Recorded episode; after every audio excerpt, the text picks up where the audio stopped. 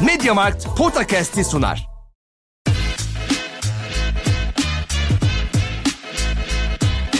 Potakast.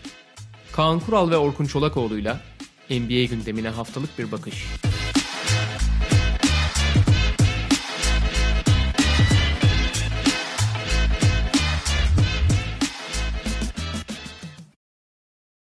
Merhaba, Mediamarkt'ın sunduğu Podcast'e hoş geldiniz. Kaan Kural'la birlikteyiz. Geçen haftayı pas geçmiştik ama bildiğiniz gibi zaten iki bölüm yapmıştık sezon başlarken ön bakış amaçlı olarak.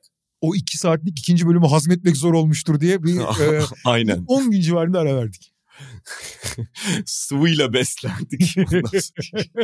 şey var ya piton, pitonlar kuzu yutup iki ay uyuyorlar ya. Onun gibi. evet. o yüzden ya tabii şaka bir yana hani biz malum perşembeleri genelde podcast'i kaydediyoruz ve yayınlıyoruz ama daha lig yeni başlamıştı ve çok da böyle ilk maçlar sadece birer maç üzerinden konuşmaktansa biraz daha görelim edelim hani ve bir hafta aradan geçmiş olsun o zaman konuşuruz dedik. Bu haftada bunun için yine mikrofon başındayız. İlk haftaya aşırı tepkileri vereceğiz. yok yok aşırı tepki değil. Yani sadece dikkat çekenleri tabii konuşacağız yani. Her şeye de böyle en ufak bir işarete olumlu ya da olumsuz en ufak bir emareye de tabii ki reaksiyon vermenin alemi yok. Başlarken Kaan abi yalnız şimdi buraya dikkat. Mediamarkt'ta 15. yıla özel 15 üründe geçerli özel teklifler var. Vay. Akıllı telefondan dizüstü bilgisayara, robot süpürgeden televizyona. İşte geçen yani iki hafta önce konuşuyorduk. Geliyor demiştim kampanyalar, özel e, teklifler ve onlardan biri şu an karşımda. Nisan dizüstü bilgisayar demeye başlamıştı. Üstüne Of. geldi. Bundan memnun muyum emin değilim. bir bakar belki. Bakar abi bakıyor sürekli bakıyor yani. 15. yılı özel tekliflerden bir tanesi belki de Nisan'ın istediği dizüstü bilgisayardadır. Gerçi şey fena değil ya. Benim dizüstü çok eskidi ya. Evet. Kendimi alıp benimkini ona iteleyebilirim bak. Dur bu fena fikir değilmiş. Dur dur dur ben bir bakayım önce dur. Tamam. Sonra konuşalım Ben- bu konuyu. Nisan bu plandan haberdar olmadığı müddetçe geçerli bir plan. Abi o da önüne düşene razı olsun ya. Peki şimdi konuları e, bazı takımları ayırdık. Onları konuşacağız. Dediğimiz gibi yani iyi başlayanlar, kötü başlayanlar iki tarafından da bu işin konularımız ve konu seçtiğimiz takımlar var. Sürpriz Ya önce- biçimde Hı. Önce şeyi söyleyeyim. Şimdi bir kere hani erken aşamada çok aşırı reaksiyon dedin zaten hani esprisini de yaptık da.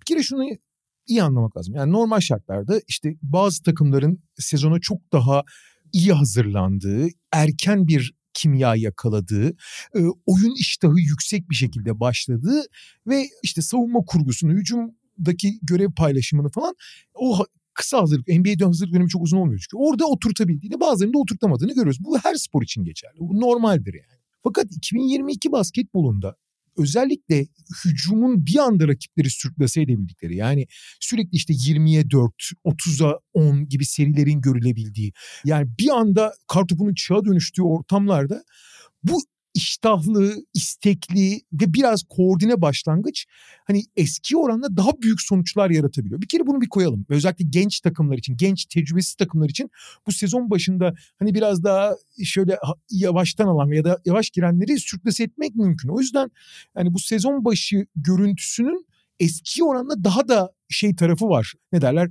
Sezon öncesi sürprizlerin daha abartılı bir şekilde görüldüğü bir dönemdeyiz. Onu bir belirteyim de ondan sonra başlayalım bence.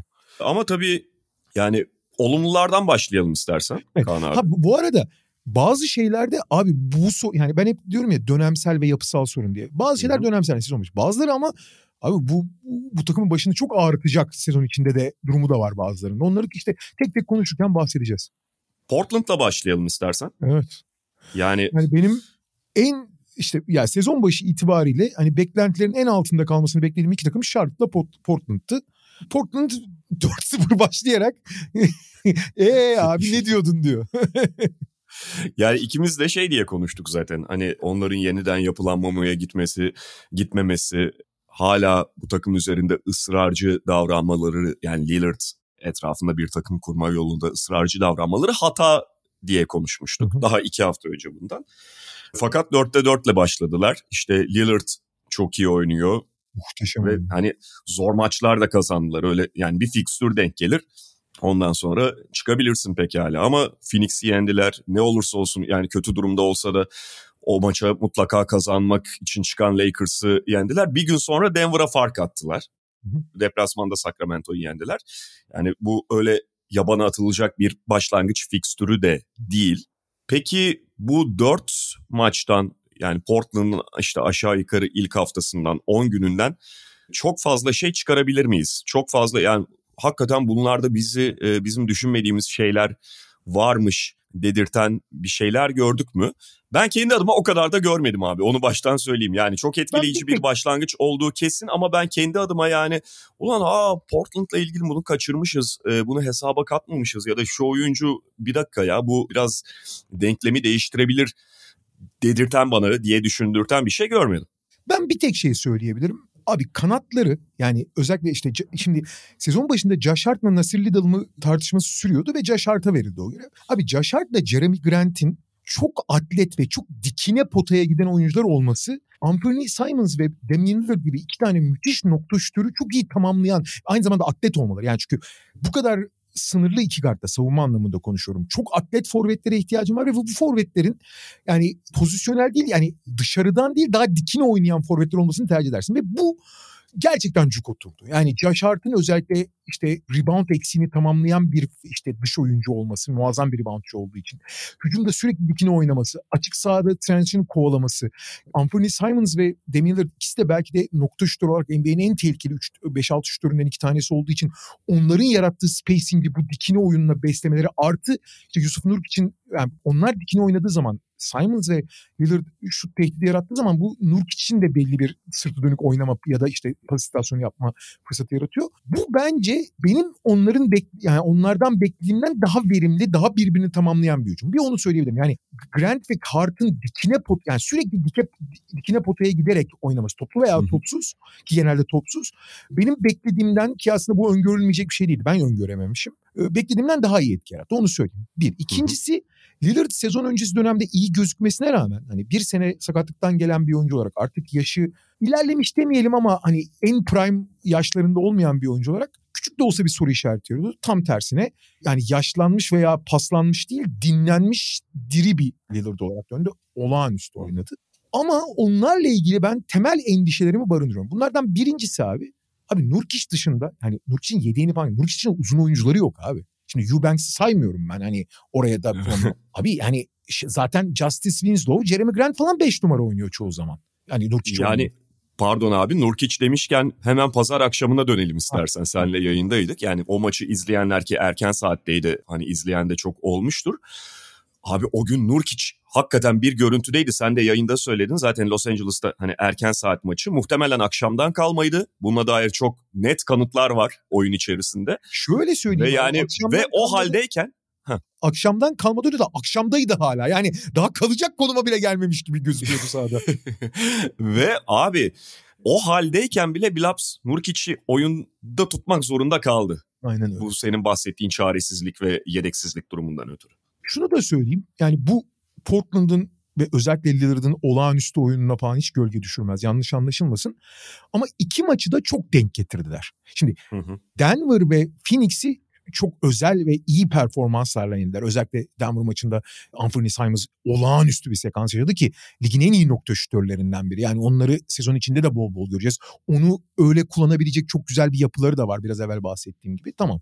Ama Sacramento maçı biraz yazı Troy'a kaldı ve Sacramento'nun maç sonu beceriksizliği on, ve Damian Lillard'ın becerisi sayesinde onlara geldi. Bu da hani anlaşılabilir. Sonuçta Damian Lillard'a sahipsin. Adamlar son, maç sonu oynamayı. Ama abi şöyle Lakers maçı için konuşayım. Tabii Lakers'ın eksikleri, yanlışları, hataları bilmemleri bir sürü bahsediyor. Abi o maçı kaybetmeliydi Portland.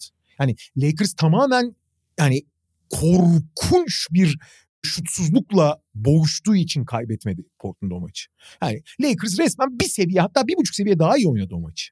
Bu tabii Nurkic'in işte akşamda kalması, akşamla hala akşamda olması, Simons'ın çok kötü bir maç çıkarmasıyla alakalı. Ama işte mesele şimdi Nurkic kötü bir günündeydi, Simons da atamadı. İyi de abi Port'un nasıl sorunu bunların alternatifinin olmaması işte zaten. Onlar kötü olduğu zaman kaybetmesi gerekiyor Portland. Hani tutunacak fazla dalı yok. Ama şu ana kadar yani 4-0 olağanüstü etkileyici olduğu gibi hani özellikle ilk beşte bir formül olmuş durumdalar. O formül birbirini çok iyi tamamlayan bir formül. Lillard gibi çok büyük bir lidere sahipler. Sacramento maçında gördüğümüz benzeri yani Sacramento bir yarım adım önde girmişti ama maç sonunda yarım adım geride girse bile Portland kazanma şansı daha yüksek oluyor Lillard sayesinde. Çünkü Lillard hakikaten bir anomali abi. Yani bu işte maç sonuna damga vuran oyuncular vardır yani tarih boyunca bahseder. İşte Jordan, Kobe, Moby falan derler. Abi onlara baktığın zaman hani rakamlara döktüğün zaman maç sonunda o kadar keskin olmuyorlar. Tamam sorumluluk alıyorlar ve en bir şey yapıyorlar ama Lillard gerçekten orada çok büyük anomali. Yani maç sonunda sorumlu alıp bunu en yüksek verimlilikle sonuca dönüştüren en özel oyuncu olabilir. Yani Dame time denen şey işte Dame zamanı denen şey hakikaten gerçek yani. Hani bu biraz tabii ki mitleştiriliyor, abartılıyor ama hani maç sonunda topu ona emanet ettiğin zaman için bayağı bir ferah olabiliyor. Yani ki bu önemli faktör abi. Yani ya kafa kafaya girilen maçta şansın hep %50'nin bir tık üstünde oluyor yani. Tabii. Peki Utah'la devam edelim istersen abi. Yine onlar da çok önemli yani sürpriz bir başlangıç yaptılar. Gerçi son maçlarında Houston'a kaybettiler. Ee, bu yukarıdan telkin edilen bir yenilgi miydi bilemiyoruz tabii. Yani Şampiyon mu olacaksınız lan hayvanlar? Şampiyon mu olacaksınız lan ne yapıyorsunuz kaygı verici bu başlangıcın üzerine. Ee, ama Utah, yani Utah üst yönetimindeki panik havası e, soyunma odasına indi Danny Ne yapıyorsunuz lan siz diye. Görüşme yapıldı hocayla. Yani çünkü yendikleri takımlar her ne kadar iki tanesi uzatma galibiyeti olsa da Denver, Denver farklı yendi onlarda. Minnesota ve üstüne New Orleans mağlup etmişlerdi. Hmm. Çok etkileyici bir 3-0'ın ardından Houston maçıyla yüzler gülüyor tekrar Utah'ta. ya şu var onu da söyleyelim şimdi mesela Portland'da oradan açtık iki hafta önce ne konuştuk gibisinden. Utah'ın da biz zaten tabii ki böyle bir başlangıç biz de beklemiyorduk ama bazı mesela Amerikan medyasının belli kısmında bilmem ya da o takaslardan sonra genel oluşan havanın aksine o kadar da kötü bir takım olmadığını, o kadar fazla düşünüldüğü kadar maç kaybetti, kaybedecek bir takım olmadığını şu haliyle konuşmuştuk. Bunu belki biraz ekstrem boyutta gösterdiler. Yani en iyi basketbollarını oynamış olabilirler. İşte iki uzatma galibiyeti sonuçta yani onlar mağlubiyet de yazabilirdi. Onu da bir kenara koymak gerekiyor. Fakat Utah'ta şu var abi ben zaten hani onlarla ilgili olarak bunu bekliyordum ve şu anda sahaya yansıyor. Utah çok geniş bir rotasyon kullanıyor. Geniş ve hani sırf böyle laf olsun diye geniş kullanılan bir rotasyon değil. Hakikaten de o 10 kişilik rotasyon içerisinde oraya dahil olan herkesin oynamasının bir manası var. Ve ciddi 10 kişilik rotasyon. Yani en az süre alan bu 10 kişilik rotasyon içerisinde mesela 13,5 dakika ile Taylor Horton Tucker muhtemelen o da sezon içerisinde süresini artıracak bir oyuncu. Ve NBA normal sezonunda özellikle bu rotasyonu maçtan maça kullanıyorsanız oyuncuların rolleri falan belliyse nasıl kullanacağını da biliyorsan eğer yani çorba olarak değil de böyle gerçekten herkese bir şey biçtiysen ona göre kullanıyorsan maç takvimi içerisinde ne kadar sezonun başında olsak da bu bir avantaj sağlayabiliyor rotasyonu kullanan takıma. Utah da onu şu anda bence kullanıyor biraz. Yani bir oradan bir avantaj elde ettiler. Ama tabii ki sadece bununla izah edilebilecek bir durum değil. İşte Laurie Markkanen harika başlamıştı. Zaten şutör uzunlarla oynadıkları için o kısalara bir alan ve avantaj sağlıyor. Öyle kolay savunulacak bir takım görüntüsünde değillerdi ilk maçlarında vesaire vesaire. Şöyle bir kere geniş rotasyon normal sezon için çok önemli. Mesela benzer bir avantajı da e, New York yaşıyor mesela. New York'ta inanılmaz evet. geniş bir rotasyon. Keza New Orleans abi. E, New Orleans da öyle. Çok geniş bir rotasyona sahip. Hani iki kişi eksik yani en önemli iki en önemli iki skorer eksik hala takır takır takım sahaya çıkarabiliyorsun. Geniş rotasyon normal sezonda çok ama çok değerli. Portland bunun biraz antitezi gibi ama göreceğiz bakalım hani bunun sonuçlarını. Utah'da ekstra olarak şöyle bir şey var abi. Yani sezon başında bu takımın belli bir potansiyeli olduğunu kazanmak için oynadıkları sürece ki genelde biz tabii bu tanking yapan takımlar sporun ruhuna aykırı hareket ediyorlar çünkü. Ne olursa olsun hani sahaya rekabetçi olmak için çıkarsın değil mi? Bu takımların temel amacı rekabetçi olamamak aslında. Ama abi bunu yönetim yani idare ve teknik ekip olarak ayırırsan ki bunu ayırabilen takımlar var. Oklahoma City bu konuda çok iyi hatta o yüzden şey takas edip duruyor Presti iyi oyuncuları Degne oynatamasın diye falan. Sahaya çıkan takım yani gerek koç gerek oyuncular sonuna kadar mücadele etmek için oynuyorlar. Bu mücadele fazla yeterli gelirse yönetim bu mücadele edecek parçaları, elinde, aletleri elinden alıyor sadece. Ama sahaya çıkanlar oynamak için çıkıyor. Şimdi yeni bir koç var Will Hardy. Ve açıkçası bu Utah takımına bakıyorsun. Mike Conley dışında kısmen belki Jordan Clarkson ki Jordan Clarkson'da düşündüğün zaman biraz daha farklı bir konumdadır. Mike Conley dışında hepsi bir adım yukarı atmak isteyen, daha yüksek roller almak isteyen. Ben evet Kelly Olyny'yi de ayıracağım aslında ama daha yüksek rol almaktan memnun olacak oyuncular. Ve buna kendini hazır hisseden oyuncular. İşte Conley'i saymıyorum, Olyny'yi de saymayalım. Ama diğer hemen hemen hepsi böyle. Artı evet. şöyle var. Şimdi Utah'ın kadrosuna baktığın zaman baştan aşağı bütün oyuncuları neredeyse rotasyon 10 kişi dedin ya. Hepsi önemli güçleri, önemli değerleri, önemli katkıları olan ama önemli zaafları da olan oyuncular. Eksikleri olan hani başka bir oyuncuyla tamamlaman gereken hani şunu iyi yapıyor ama şunu yapamıyor. Bu, bu da bunu iyi yapıyor bunu yapamıyor dediğin oyuncular. Abi şey gibi çok zor bir Tetris ya da puzzle gibiler aslında bu oyuncular. Yani herhangi bir spesifik. Yani bu takımdan bir oyuncu mesela Kelly Olyny'yi bir takıma yerleştirmek çok kolay olmuyor anlatabiliyor muyum? Hani savunma özellikleri sınırlı. Daha doğrusu kötü savunmacı değildir bu arada Olynyk. Asla kötü denmez ama atletizm sınırı vardır. İşte rebound topu açar var ama sahayı açar vesaire. İşte Vanderbilt dediğin hani hücum sıfıra yakın ama acayip mücadeleci, reboundçu. Markanen dediğin uzundur hani çember savunabilir ama ayakları yavaş olduğu için birebir de kimseyi savunamaz vesaire. Yani Mike işte Mike Conley çok disiplinlidir. Pozisyon savunması bilir ama artık iyice yaşlandı. Çok küçük kalıyor. Clarkson desen hiç savunmayla alakası yok. Eline geleni potaya atmaya odaklıdır falan. Burada bir tane önemli değişiklik var abi. Jordan Clarkson bu sezona girerken abi bu takımda ben illa atan zor olmak zorunda değilim. Topu da paylaşabilirim mi ikna etmişler ya da o kabul etmiş. Tek değişiklik bu. Jordan Clarkson eline gelip potaya atmak zorunda hissetmiyor. Ya yapmıyor da zaten. Genelde o yüzden 5 atıyorlar. Biliyorsun ikinci 5'te her şeyi potaya atmak üzerine oynuyordu eskiden. evet. Fakat burada Clarkson bunu yaptığı zaman şöyle bir şey oluyor abi. Şimdi Olenek, Vanderbilt, Mark Cannon, Conley, Clarkson değil mi? Abi bunların hiçbiri kötü pasör değil. Ve çok güzel bir trafik oluyor. Ve açıkçası özellikle uzun üçlüyü düşünürsen Olinik, Mark Cannon, Vanderbilt'i. Abi bu kadar defekti olan ama birbirinin de birbirinin defektlerini de bu kadar tamamlayan bir üçlü olabilir. Yani şimdi mesela Markkanen şutör uzun diye biliniyor. Markkanen çok kötü şut atıyor bu sezon biliyor musun? %30'la mı ne üçlük atıyor şu anda. Fakat abi onu sadece 3 sayının gerisinde 3 tane şutör uzunsun. Sana topu verdiğim zaman geçen şutta zaten uzunsun. Kimse de bloklayamaz. Hayvan gibi şutarsın gibi kullanmıyorlar.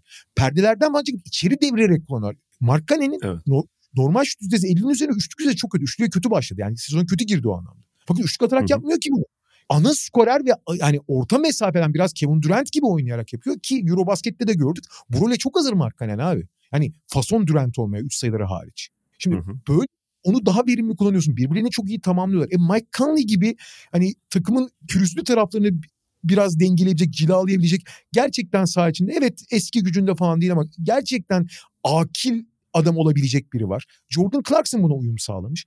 Bak mesela bu takımın bu takaslar yapılırken de yani takım yeniden yapılanırken de yatırım yapmak için düşündükleri gençler hangileriydi? Mark Cannon ve şey değil mi? Colin Sexton. Colin Sexton'ı aldılar. Çünkü Colin Sexton bir senedir sakattı ama çok özel bir skorer ve açıkçası o bütün dağınıklığını falan bir miktar törpülemişti ama bir senedir oynamıyordu. Abi Colin Sexton'ı ilk beşe almadılar mesela. Ona Clarkson'ın rolünü verdiler biraz. Hani ikinci beşte daha çok skorer ol. Sen gene hani elinden hani hücumu şey daha şey oyna, kendini oyna ki mesela Hı hı. 6 dakikaya vurulduğu zaman ligin en çok serbest atış kullanan oyuncularından biri Colin Sexton. Çok penetreli oynuyor, çok yırtıcı oynuyor. İlk 5 mesela çok pas temelli oynuyor. Penetre temelli değil. Şey Colin Sexton girip oyunu değiştiriyor mesela. Fakat Colin Sexton bu takımın geleceği için çok önemliyken onu mesela ilk 5'e almadılar bu yapı oluş bozulmasın diye. Ve açıkçası rekabetçi olacak yani sadece derecesi değil hani kurduğu kurgu da rekabetçi olabilecek çok güzel bir yapı. Çok dinamikler, çok iştahlılar vesaire. Bu açıdan hani 3-1'e geldiler ama sonuçta bütün bu olumlu şeylerin yanında bu takımın hani bahsettiğimiz oyuncuların birbirini tamamlaması ne kadar gerçekse bu oyuncuların her birinin de ciddi defoları olduğunu, bu tamamlamanın bir noktada işte atıyorum Vanderbilt'in mücadelesi yeterince rebound gücü yaratmazsa reboundlarda ezilmeyecekleri ya da belli rakiplere karşı bu zaafların çok ön plana çıkmayacağı anlamına gelmiyor. Yani üst düzey bir takım olmadıkları kesin ama güzel bir yapı kuru, yakalamış durumdalar.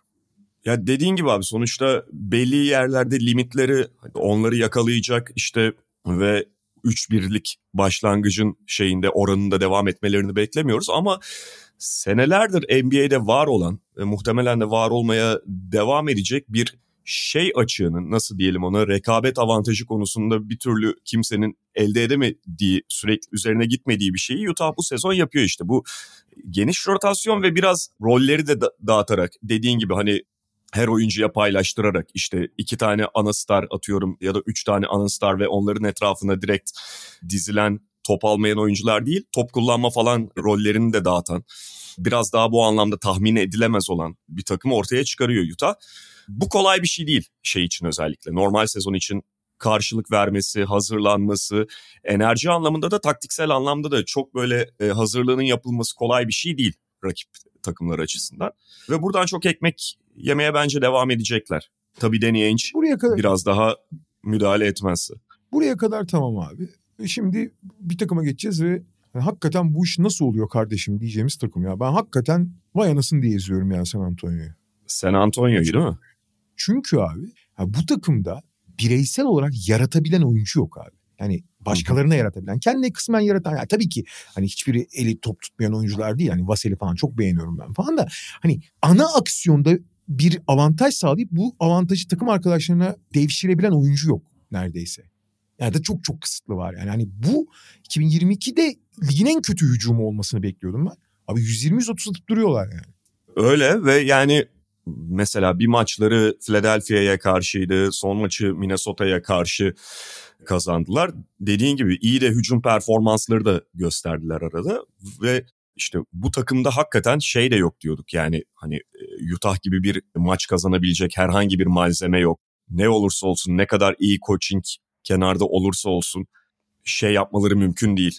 Çok galibiyet biriktirmeleri, tırtıklamaları mümkün değil diyorduk ama 3 galibiyet aldılar şimdiden şey diyorduk ama yani bu takımın özellikle hani gerek geleneği gerek Greg Popovich'e gerekse oyuncuların özelliklerine baktığın zaman Aha. bu takımın ortalama üstü hatta iyi bir savunma takımı olması mümkün. Ama hücumun böyle olmasının evet. hakikaten çok az. Yani bir iki açıklaması var yapacağız zaten de hani genel toplamda abi bunlar yetmez. Bu açıklamalar yetmez diyorum ben halen yani. Valla işte o hani açıklamaların yetmediği durumda şöyle bir açıklama var. Bu şimdi tatmin edici olmayabilir ama NBA'in başlangıç noktası için sonraki safhalarda da zaten geçerli oluyor da çok geçerli olabiliyor.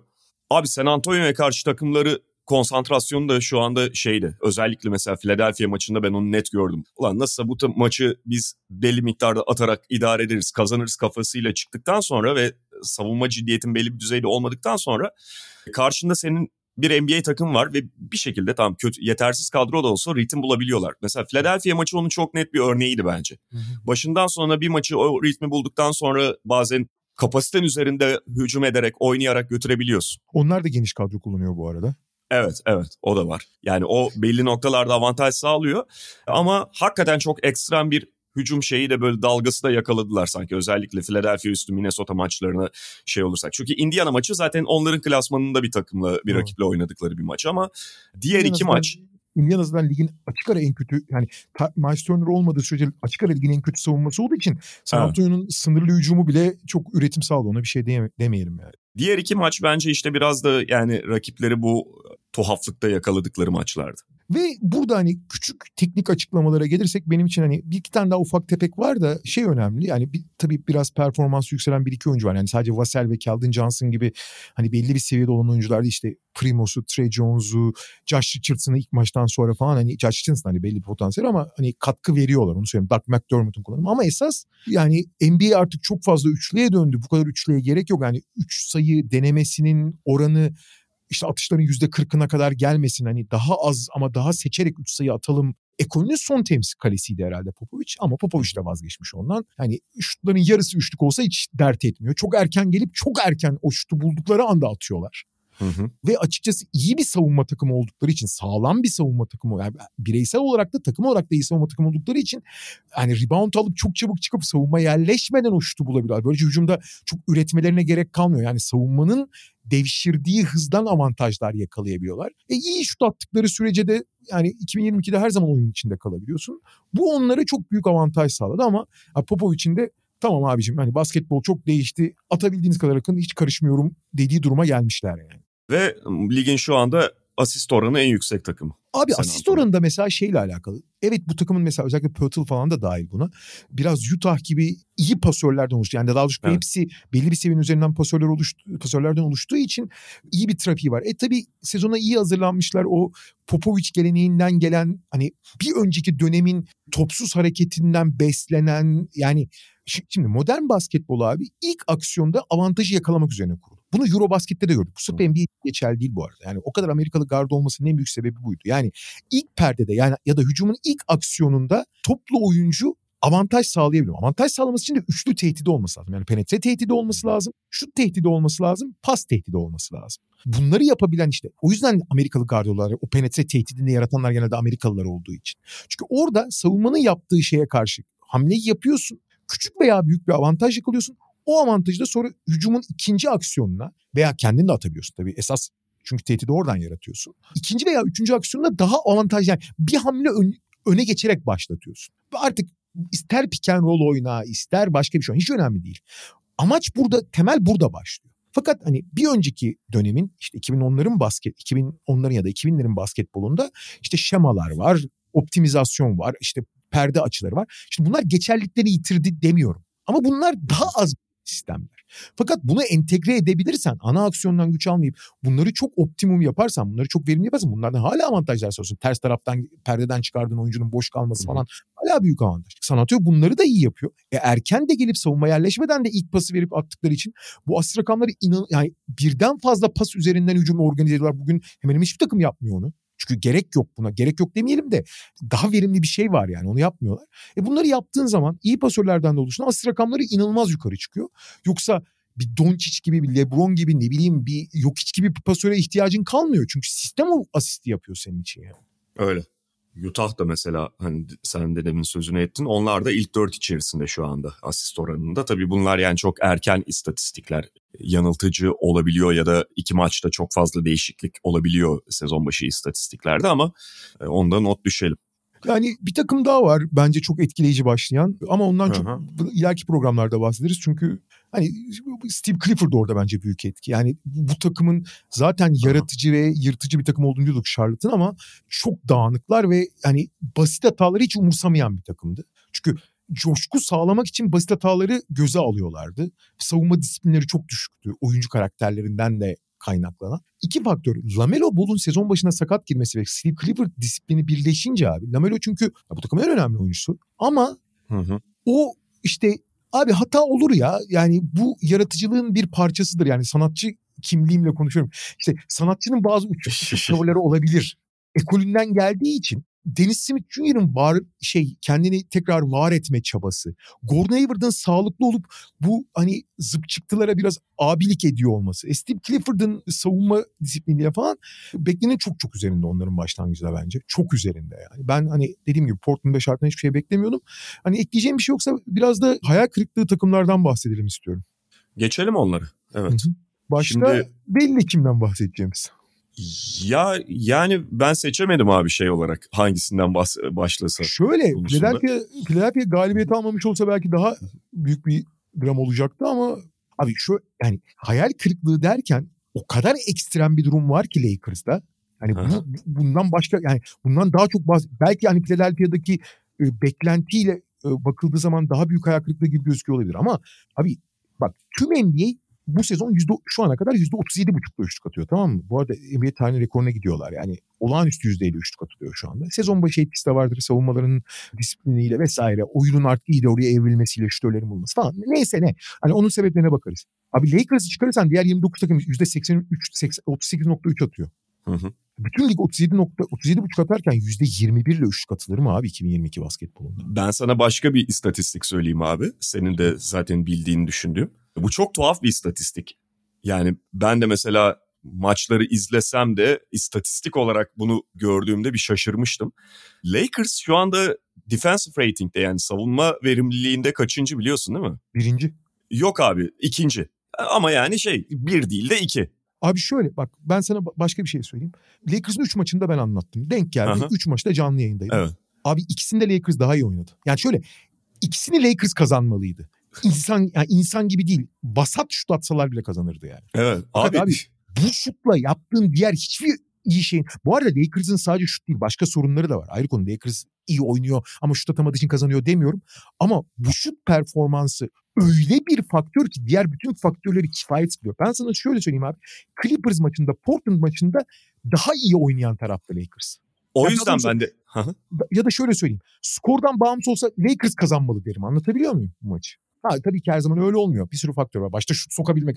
O çemberden geçiremezsen kazanılmıyor genelde basketbol. Ben de o yüzden defensive rating'den açtım konuyu abi. Yani sonuçta yani 3 maç demin istatistiklerden bahsediyorduk ya erken dönem istatistikleri. Hmm. Evet biraz yanıltıcı olabiliyor ya da çok değişebiliyor. Lakers'ın ilk iki içerisinde devam edebileceğini ben zannetmiyorum ilk üç içerisinde falan. Ben de savunma verimliliğinde. Ama 3 maç itibariyle savunma verimliliğinde ikinci sırada olan bir takım var. İlk 10 falan değil yani. ikinci sırada olan bir takım genelde en azından bir galibiyet alır. Fakat senin de dediğin gibi yani Lakers'ın öyle bir şut problemi var ki o kadar tarihi boyutta, o kadar ekstrem düzeyde bir şut problemi var ki bu her ne kadar basketbolda çok çok geçerli bir şey olmasa da futboldaki gol beklentisi durumu gibi bir şey. Hani gol beklentisinin çok aksi performans gösteren takımlar olur ya futbolda bu daha geçerlidir. Daha çok ortaya çıkar. Daha çok bunun üstünden analiz yap yapılabilir.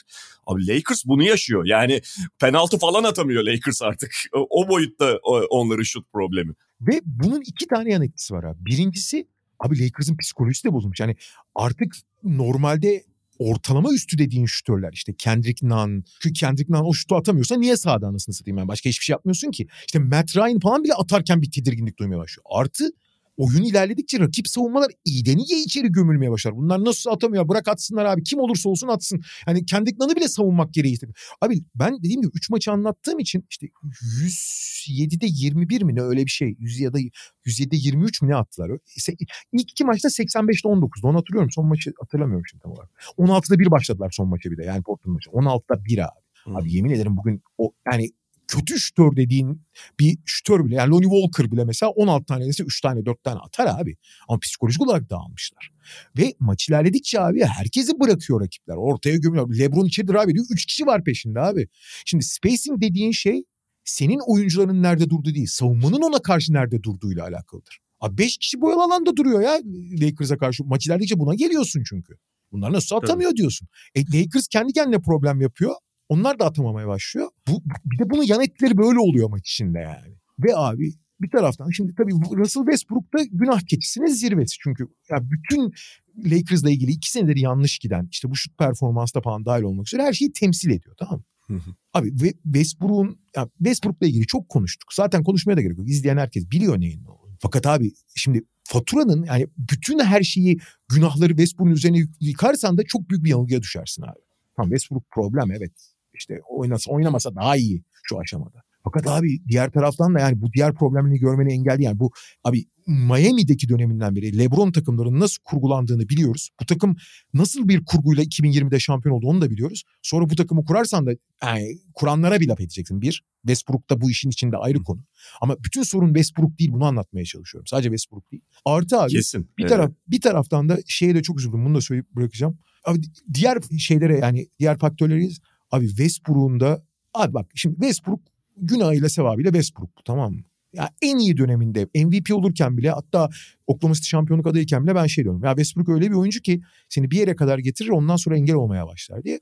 Tabii ki yetenekleri erozyon uğradıkça getirdiği nokta da düşmeye başladı. Engelleri de artmaya başladı tamam. Fakat abi ne olursa olsun abi Westbrook'un ruhunu öldürmüşler ya.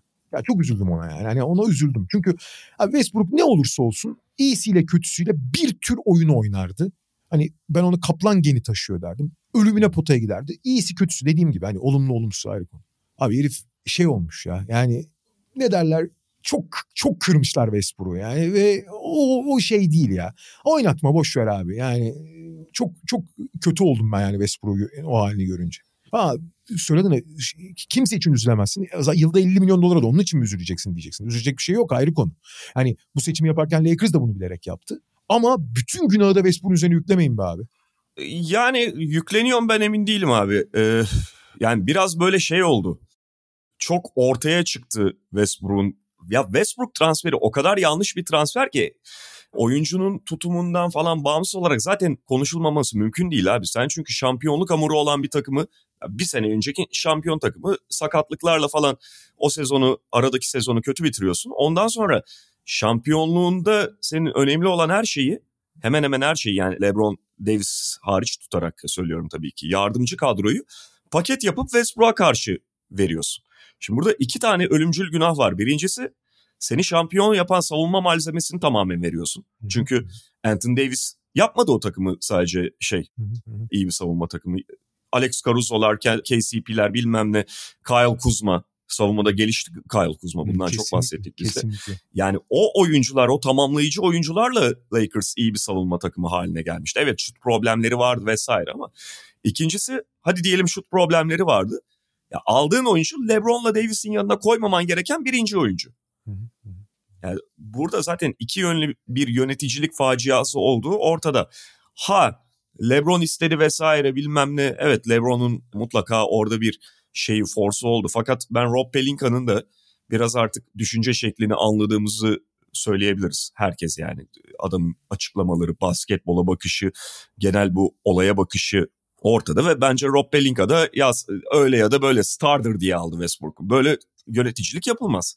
Burada Şimdi ortaya burada, burada faturanın bir kısmını Cinibas'a da kesmek lazım bence. Ya Cinibas zaten felaket bir takım sahibi abi. Hmm. Yani çünkü şey çok büyük zayıflıkları var bir kere. Güvendiği insanlar, aileden bildiği insanlar ve şey onlarla ilgili e, objektif karar alamıyor vesaire. Seni kulüpten attı diye konuş arkasından. Konuşurum. Bir, bir biz o aileye giremedik abi.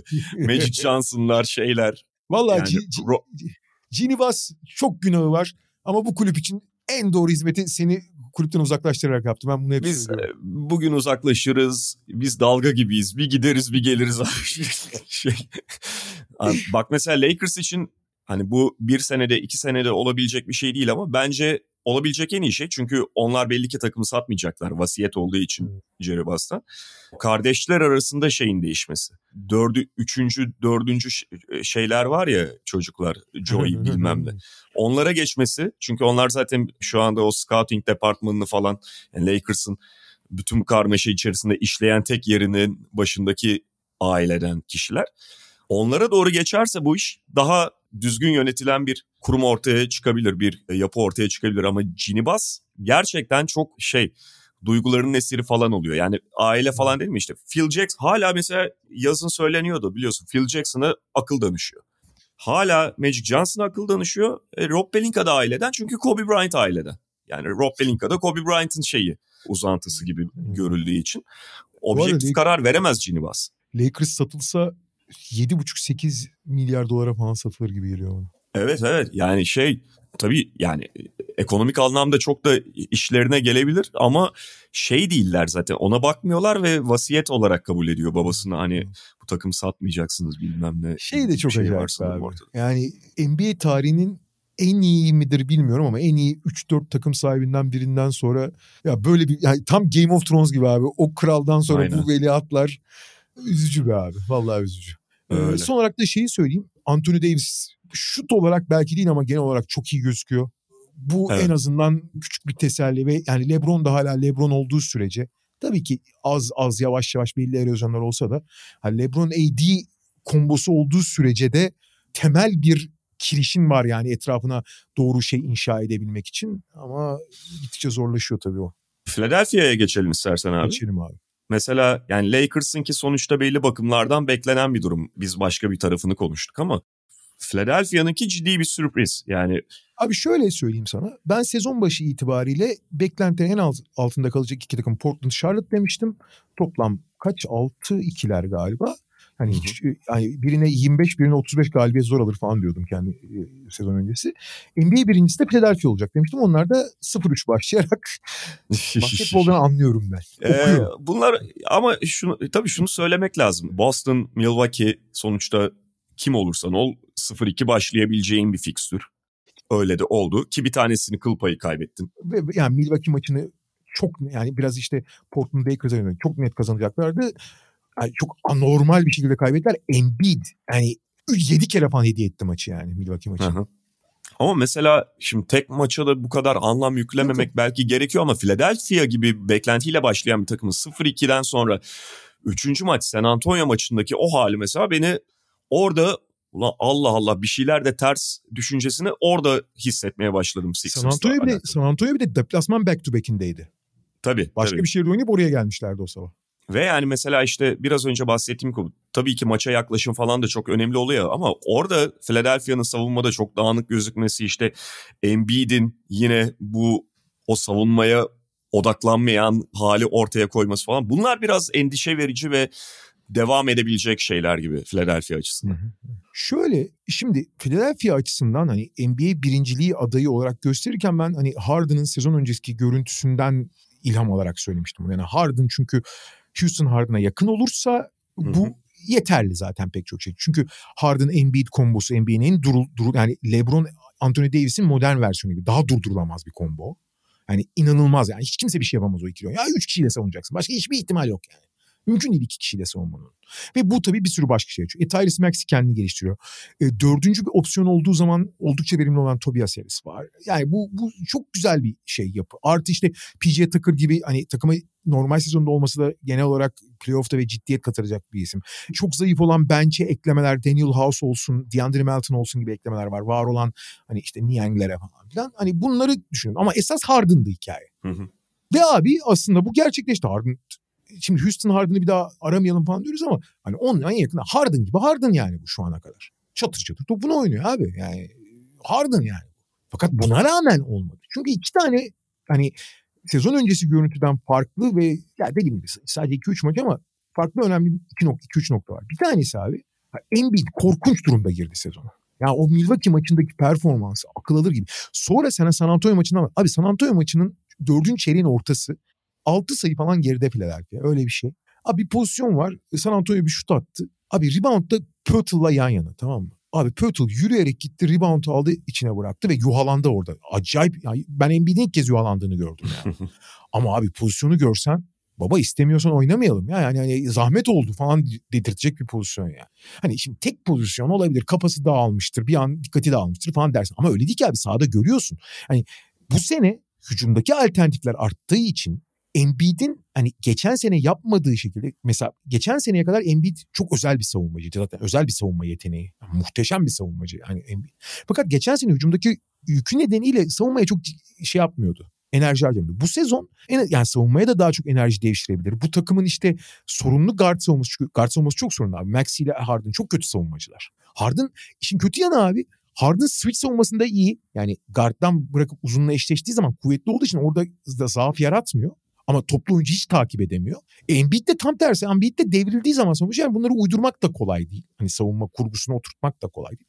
Trench'in savunması korkunç bu takımın. Gardlardan başlamak üzere. Tamam bu sorunlar var ama bu sorunların hepsini giderebilecek bir sürü faktör de var ve başta Embiid gibi yani bir zamanlar Gober'in Utah'ta yaptığının benzerini Embiid yapabilir diye düşünüyorum. Fakat Embiid bu haldeyken savunma çöküyor zaten. E, Transition savunması yapamıyorsun. E, hücumda Embiid'den istediğini bulamadığın zaman Harden'ın çok elinde kalıyor. Harden'ın çok elinde kaldığı zaman top yani Harden ikili, çünkü Harden dünyanın en iyi ikili oynayan oyuncusu belki de. Ama ikili oynayamadığı zaman başta Embiid'le olmak üzere top eline yapıştığı zaman oyunda düşüyor. Maxi'nin etkisi düşüyor. Çünkü Maxi diğerlerinin yaptığı avantajdan dikine oynayarak yani zincirleme olarak hepsi birbirinden etkileniyor bu durumu yani Embiid Embiid gibi olmazsa Harden Harden gibi olsa bile bir sürü faktör devre dışı kalıyor ki sezon başı itibariyle en büyük sorun. Gerçi Harden Embiid son iki maçı fena oynadı. Son maçta daha da iyi gözüktü. Sonra da şey açıklandı işte. Yazın iki ay hiç idman yapamamış bu plantar fasya yüzünden. Hiç daha önce böyle bir de şey yoktu. Açıklama yoktu. Yani bu gerçek midir? Sezona formsuz ve girmesinin bir kamuflajı mıdır bilemem. Ne olursa olsun sezona iyi girmedi yani disiplin veya disiplinistik olarak. Artı mesela geçen seneki söylemleri ve vücut dili neydi? Şimdiki çok mutsuz, çok huzursuz, çok umursamaz bir har Embiid gördük. Belki başka bir şeydir bilemeyiz. Belki hakikaten sakatlığının yan etkileridir. Formsuz yani fiziksel olarak iyi durumda olmamasının. Ama hani geçen seneki Embiid olacaksa bu takımın potansiyelinde bence hala bir sorun yok. Ama Embiid en büyük problem. İkinci problem de abi Doug Rivers. Ya Allah Allah tepesinden baksın yani. Ya abicim basit çözümler üretmekten bu kadar aciz olur mu insan yani? Kaç yıllık koçsun abi? Ne takımlar ne kadrolar yönet. Abi Embiid Harden beraber oynadıkları zaman o ikili oyunları üzerinden, pick and roll'ları üzerinden birçok şey üretiyorsun. O ikisini bir yerde tutman lazım. Maxi ve Tobias Harris ise top elinde saldıran oyuncular. Yani Harden elinden çıkıyor ikili oyun oynamıyorlar. Abicim dakikaları bölersen yani Harden Embiid sürekli sahada kalacak. Onlar yokken de Maxi şey kalacak. Terörist. Yani abi sürekli ilk beş çıkarıp ikinci beşi alırsan abi ikinci beşte de özellikle işte DeAndre Melton sezona kötü girdi. Zaten ondan yaratmak yaratmasını istediğin zaman duvara paslayabiliyor. İkinci beşte hiçbir şey üretemeyecek. Abi bench korkunç ya. E, ilk üç maçta toplam 40 sayı mı attı bench yani? Hı hı. Sen bu bölüşümü de yapmadığın zaman yani Maxi'yi falan oralara ben monte etmediğin zaman da bench giriyor ve perişan oluyorlar yani bir taraftan. Ben de onu diyecektim. Şu bench'i bir devreye sokun abi. tamam yani o bireysel formsuzluk falan üstünden de belli şeyler görülebilir belki ama o kadar da değil be abi. Yani şurada işte biz de sezon başında Philadelphia bench'i geliştirdi falan dedik. Yazın en büyük takviye kadrolarına bu oldu diyorduk ve bu kadar mı şey devreye sokamam, bu kadar mı kullanamazsın? Hiç üretmiyorsun bir de oradan falan filan. Ama dakikaları bölüştürsen çok daha iyi olur yani. Öyle yani yani hiç D'Anthony Melton'ı bak D'Anthony Melton ve Montrezl Harrell gibi çok geçerli iki tane bench oyuncu var ve bunlardan bir şey alamadın hemen hemen. Evet. Yani Indiana maçını şeyini bir kenara bırakıyorum Melton'ın katkısını. Şey çok yanlış. Bu biraz ben... organizasyon problemi ve şey problemi hani kurgu dediğin gibi rolleri bölüştürme problemi. Ve abi yanlış şeyler bekliyor. Şimdi Montrezl Harrell ikili oyun partneri arıyor tamam mı? Yani evet. onun için abi D'Anthony Melton onu hiç beceremiyor mesela. O ikisini partner yapmayacaksın abi. Maxi evet, ile Montrezl Harrell beraber oynayacak mesela. Max, daha doğrusu ben, yani Maxi guard gibi oynayacak ki guard sorunu her zaman var ama yani D'Anthony Melton tamamlayıcı rolde olduğu zaman daha etkili olabiliyor falan. Yani ulan bunları yeni mi öğreniyorsun ya? Bu oyuncuları yeni mi ilk defa mı görüyorsun hayatında yani? Neyse şey yavaş yavaş ha falan der. Hatırlayacaksın geçen sene boyunca Paul Reed'i oynatmayıp sonra playoff'ta Ulan bu Paul Reed yedek uzun olarak daha iyi galiba. Yani, yani 80, 85. maçta aklı başına gelmişti. Şunu şunu bir getirin bakalım. Ha, herkes bahsedip duruyor ya. Ben okuyorum mu gazeteler falan da yazıyordu. Bu, kim bu çocuk falan diye.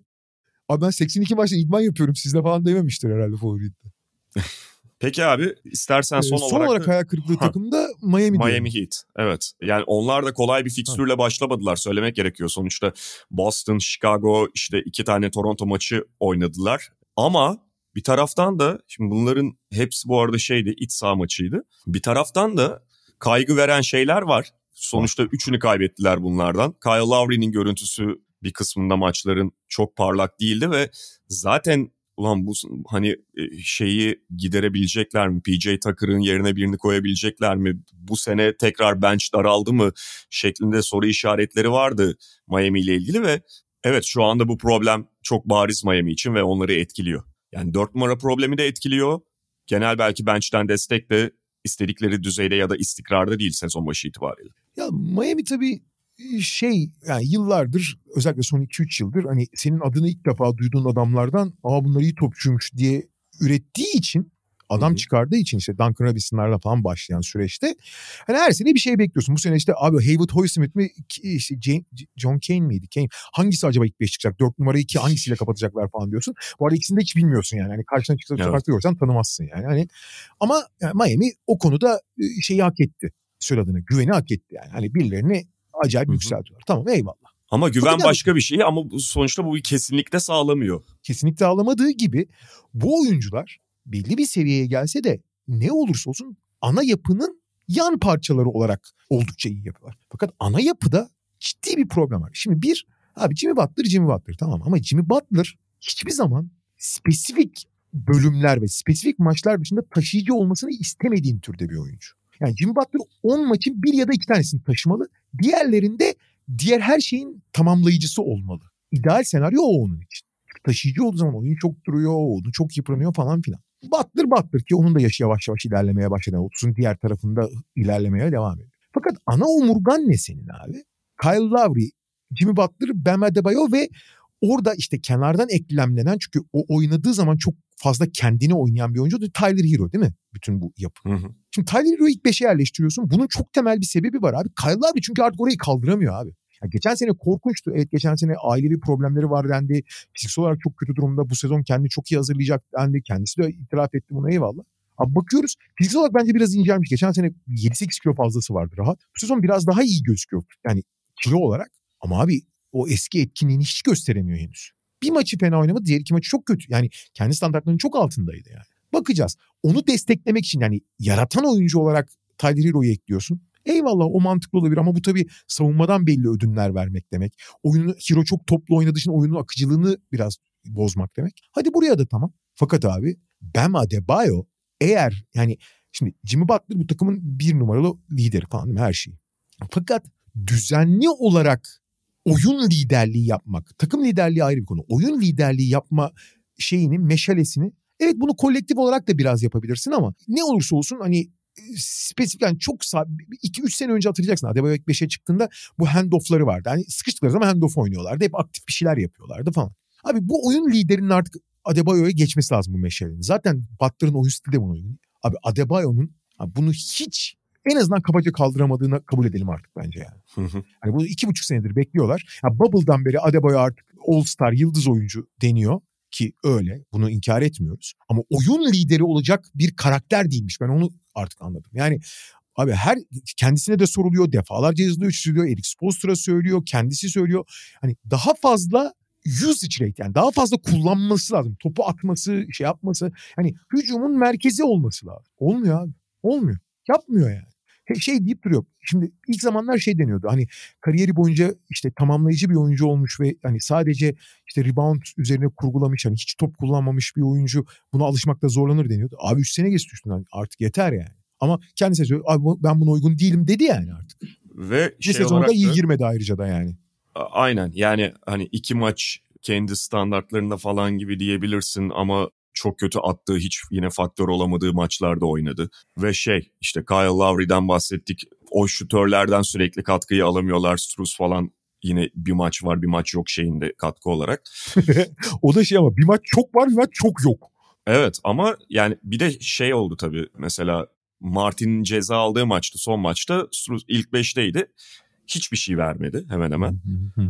Ve şu anda yani bu takımın sonuçta işte bahsettiğimiz gibi bir bench genişliği vardı. O kalabalıktan ge- gelen bir şey güçleri vardı. Tıpkı demin programın başında Utah için falan konuştuğumuz şekilde. Şu anda çok yetersiz benchleri. Ve abi Kyle Lowry yeterince üretemediği için yani Tyler Hero da artık hani bu takımda daha yüksek bir ilk beşe yerleştiriyorsun. Bu da takımın asıl kimliği olan topa saldıran biraz kısa ama topa büyük baskı yapan savunma kimliğinden götürmek demek Tyler Hero'yu oraya yerleştirmek bir taraftan da. Yani evet. sonra ana ana kimlik kartını da kaybediyorsun bir taraftan. Ee, ve işte bu bench konusu falan da bu durumda olunca takım sezon başı itibarıyla biraz böyle Toronto vari yükleme hani şey dakika yüklemesinde gözüküyor. Bu böyle devam etmemeli. Yani Eric Spoelstra da zaten farkındadır. Belki çok tercih ettiği bir durum değil ama bir de böyle bir tehlike var Miami için söz konusu olan. Veya abi Miami 4 maçın 3'ünü kazandıkları maçta da işte Scottie Barnes devre dışı kaldı. Acayip kötü gitti maç. Scottie Barnes'ı sonra aynı Toronto'ya yenildiler falan. Evet, evet. Görüntü biraz soru işareti. Şimdi bir batı turuna, ilk batı turuna on, çıkacak onlar. İşte o batı turu çok can sıkıcı olabilir Miami adına. Bazen bu tip durumlarda takımlar reaksiyon verebiliyor ki Miami'de genel olarak o karaktere sahip hani Butler'dan gene bütün takım içine yayılan o karaktere sahip bir takım ama dediğim gibi hani bu karakteri şey reaksiyonu gösterebilirler fakat takımın ciddi eksikleri var ve zor fikstürde falan epey hırpalın başlayabilirler. Yani bundan bir hafta sonra iki hafta sonra da konuştuğumuzda ciddi anlamda kötü dereceli bir Miami'den bahsediyor olabiliriz hala. Yani tren bir anda kaçmıyor belki ama neticede elbette öyle başlamak da istemezler ya da bunu beklemiyorlardı herhalde bu kadarını. Ya abi yani şimdi işte San Antonio, Charlotte falan Portland bahsettik. Abi NBA'de kolay maç sayısı o kadar azaldı ki ya.